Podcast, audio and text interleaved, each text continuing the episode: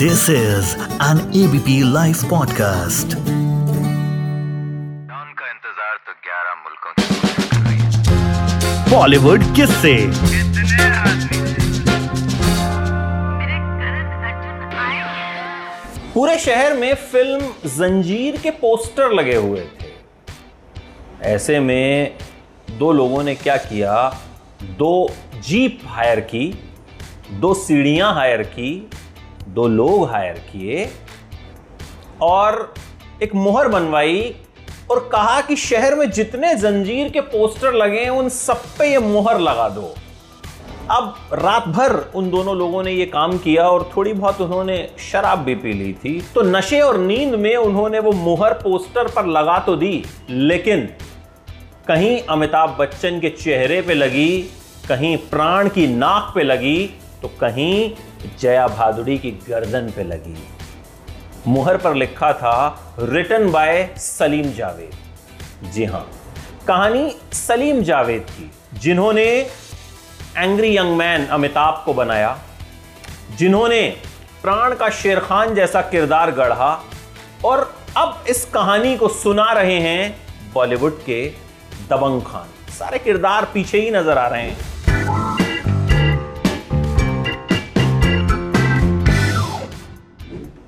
देखिए, सलीम जावेद बॉलीवुड के सबसे मशहूर स्क्रिप्ट राइटर और सलीम जावेद ही वो शख्सियत थे जिनकी वजह से राइटर्स को क्रेडिट और पैसा दोनों मिलना शुरू हुआ।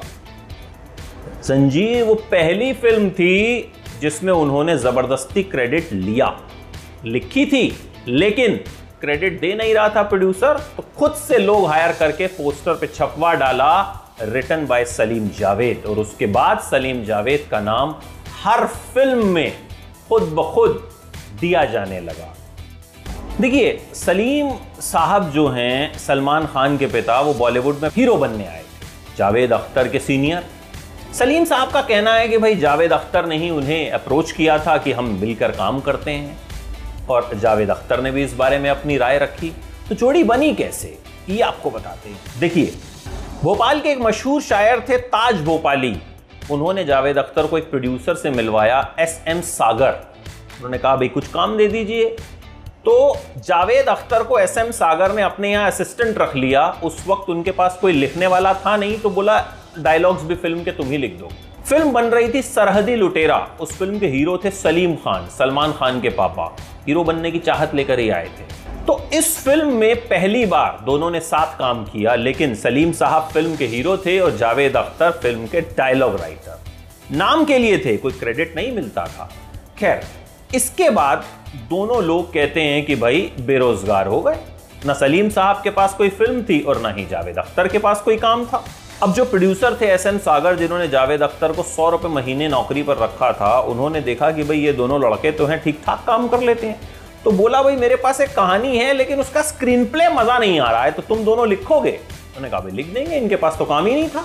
बोला, कितने पैसे देंगे? कह रहे, पाँच हज़ार रुपए। इनको लगा, लॉटरी लग गई। ढाई सलीम साहब के। ढाई जावेद अख्तर के। स्क्रीन प्ले लिखा, पाँच हज़ार मिले, और जावेद अख्तर का कहना है कि उस वक्त वो उन पैसों से चाइनीज़ खाना जो है, खरीद कर लाए थे, और दोनों ने जमकर खाया था। फिर एक शख्स से मुलाकात हुई, सुधीर वाही। जो एस एम सागर का असिस्टेंट था। सुधीर ने कहा कि भाई, तुम दोनों लड़के टैलेंटेड हो और सिप्पी फिल्म्स जो है, वो एक राइटिंग डिपार्टमेंट बनाना चाह रहा है। तो तुम जाओगे? तो उन्होंने कहा हाँ भाई, कोशिश कर लेते हैं। पहले तो जावेद अख्तर को लगा कि भाई, वो सिप्पी फिल्म्स वाले हमसे क्यों मिलेंगे? लेकिन फिर सोचा, यार, चले जाते हैं। मनाई तो करेंगे, जेल थोड़ी ना भेज देंगे। तो पहुँच गए भैया वहाँ पर। बाई चांस इनको अपॉइंटमेंट भी मिल गया। और उसके बाद काम भी मिलना शुरू हो गया। और वहीं मुलाकात हुई राजेश खन्ना से। उस वक्त राजेश खन्ना नए नए सुपरस्टार बने थे। उनकी फ़िल्म दो रास्ते और आराधना सुपरहिट हुई थी। राजेश खन्ना को साउथ के एक प्रोड्यूसर ने उस वक्त एक फ़िल्म के लिए साइन किया और ढाई लाख रुपए एडवांस दे दिए।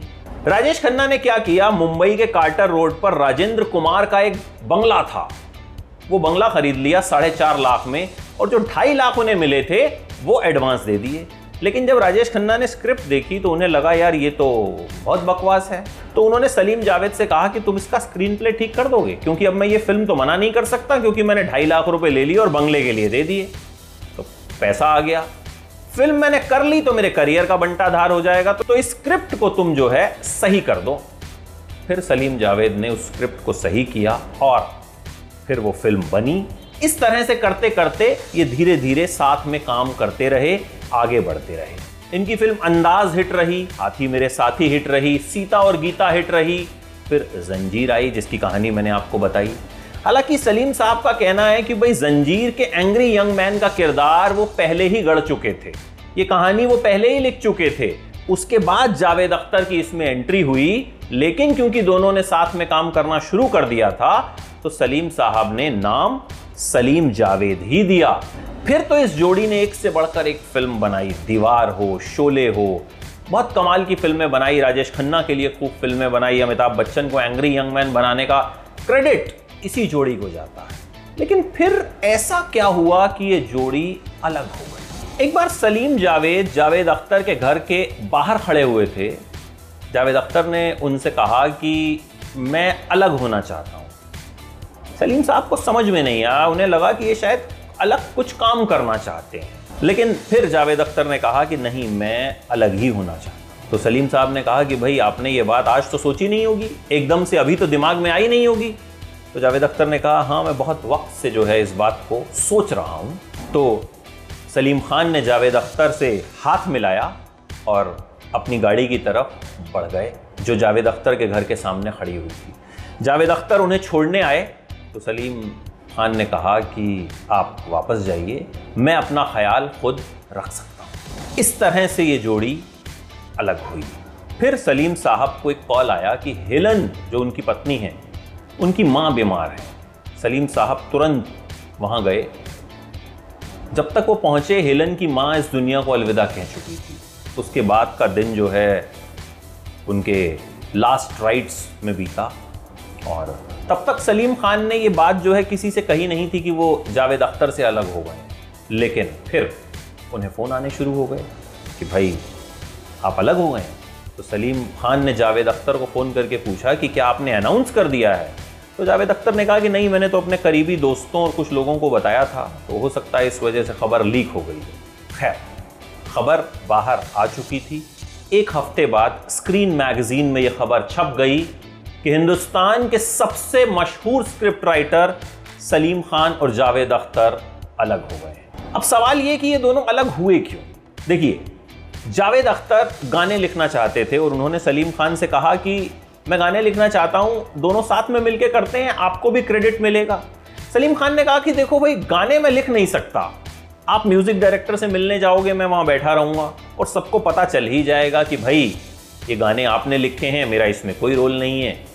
तो मुझे भी ये बात अच्छी नहीं लगेगी तो सलीम खान गाने लिखने के लिए राज़ी नहीं हुए और इसी वजह से जावेद अख्तर ने सलीम खान का साथ छोड़ दिया।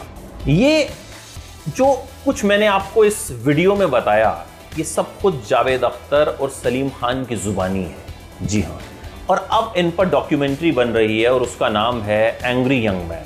डॉक्यूमेंट्री बना रहे हैं सलीम खान के बेटे सलमान खान और जावेद अख्तर के बच्चे फरहान अख्तर और जोया अख्तर। यानी इन दोनों के बच्चे ही मिलकर इन पर डॉक्यूमेंट्री बना रहे हैं।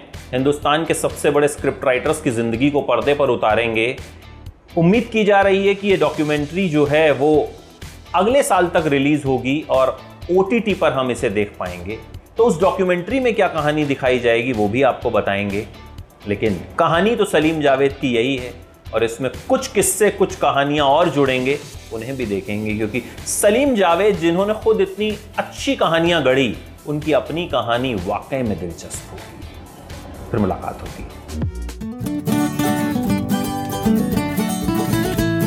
This is an ABP live podcast